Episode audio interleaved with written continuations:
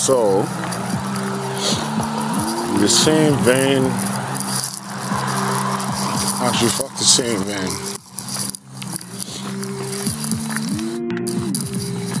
It's best to find the hours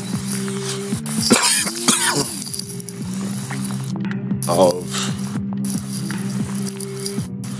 creativity that work for you. Now, there's multiple reasons for that.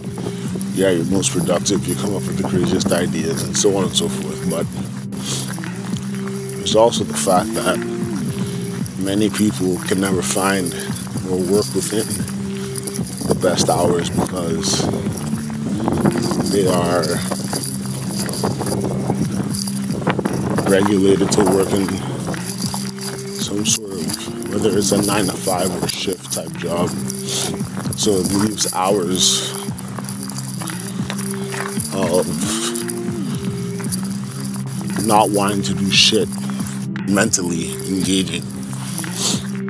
You just want to find out, kind of like veg out. Hence Netflix culture. Hence, you know,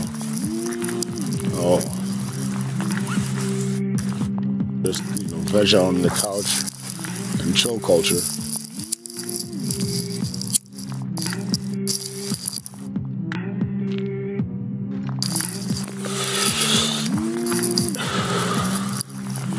And truth be told, there's nothing wrong with that if you have no creative project in mind.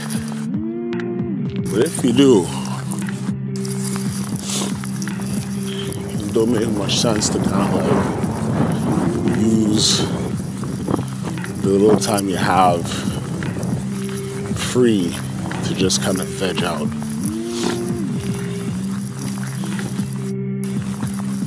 Vegging out is like, I don't know. I put it up there with um, sleeping in. It's like, alright, so you're gonna sleep in.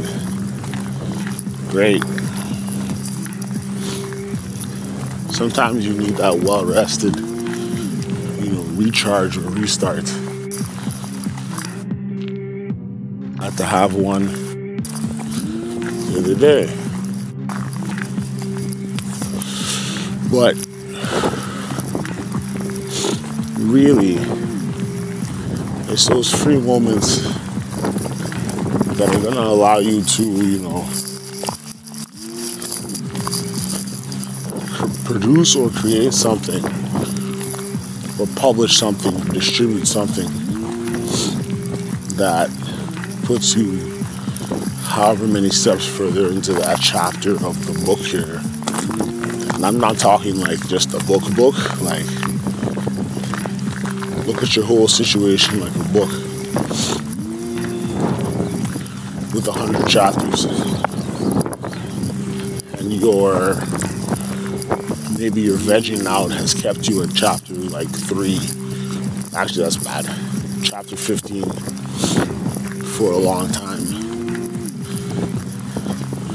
But with a little push and a little, you know, drive and refusal to veg out,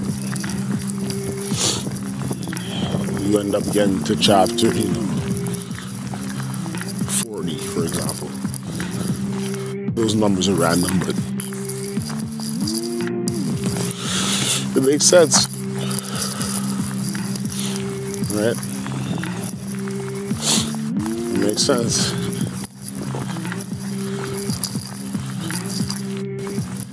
You can only really get to go from chapter 15 to chapter whatever I said before 40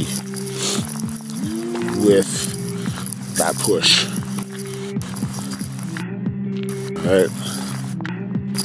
And then maybe at chapter 40 you find that what you were doing takes a totally different and more interesting direction. Or maybe there's another lull period of like you know, you don't go from chapter 40 to 50. Fucking fell. From 40 to uh, 50 for a very extended period of time. But in the end, those what you, what you call dead periods, you know, the after work, just watching hockey games or the vegging out or whatever it is, whatever the case may be, whatever whatever it is for you that makes like all of the mental um, challenges of a day-to-day nine to five or shift work work life or school. What I'm too. And it's not just like post-secondary. It could be high school it could be even elementary. Putting more time into the thing that is the project and you may even spawn side projects. So the spawning of side projects is another thing that I'm interested in. It's like everybody looks at things in a linear. Not generalize. Many people are. Be looking at things linear. Like, all right, it has to follow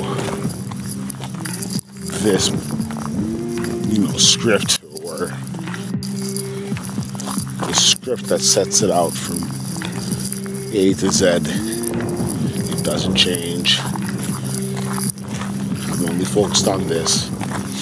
But if in the middle of writing a book you find an album, or if in the middle of a painting you find a multimedia kind of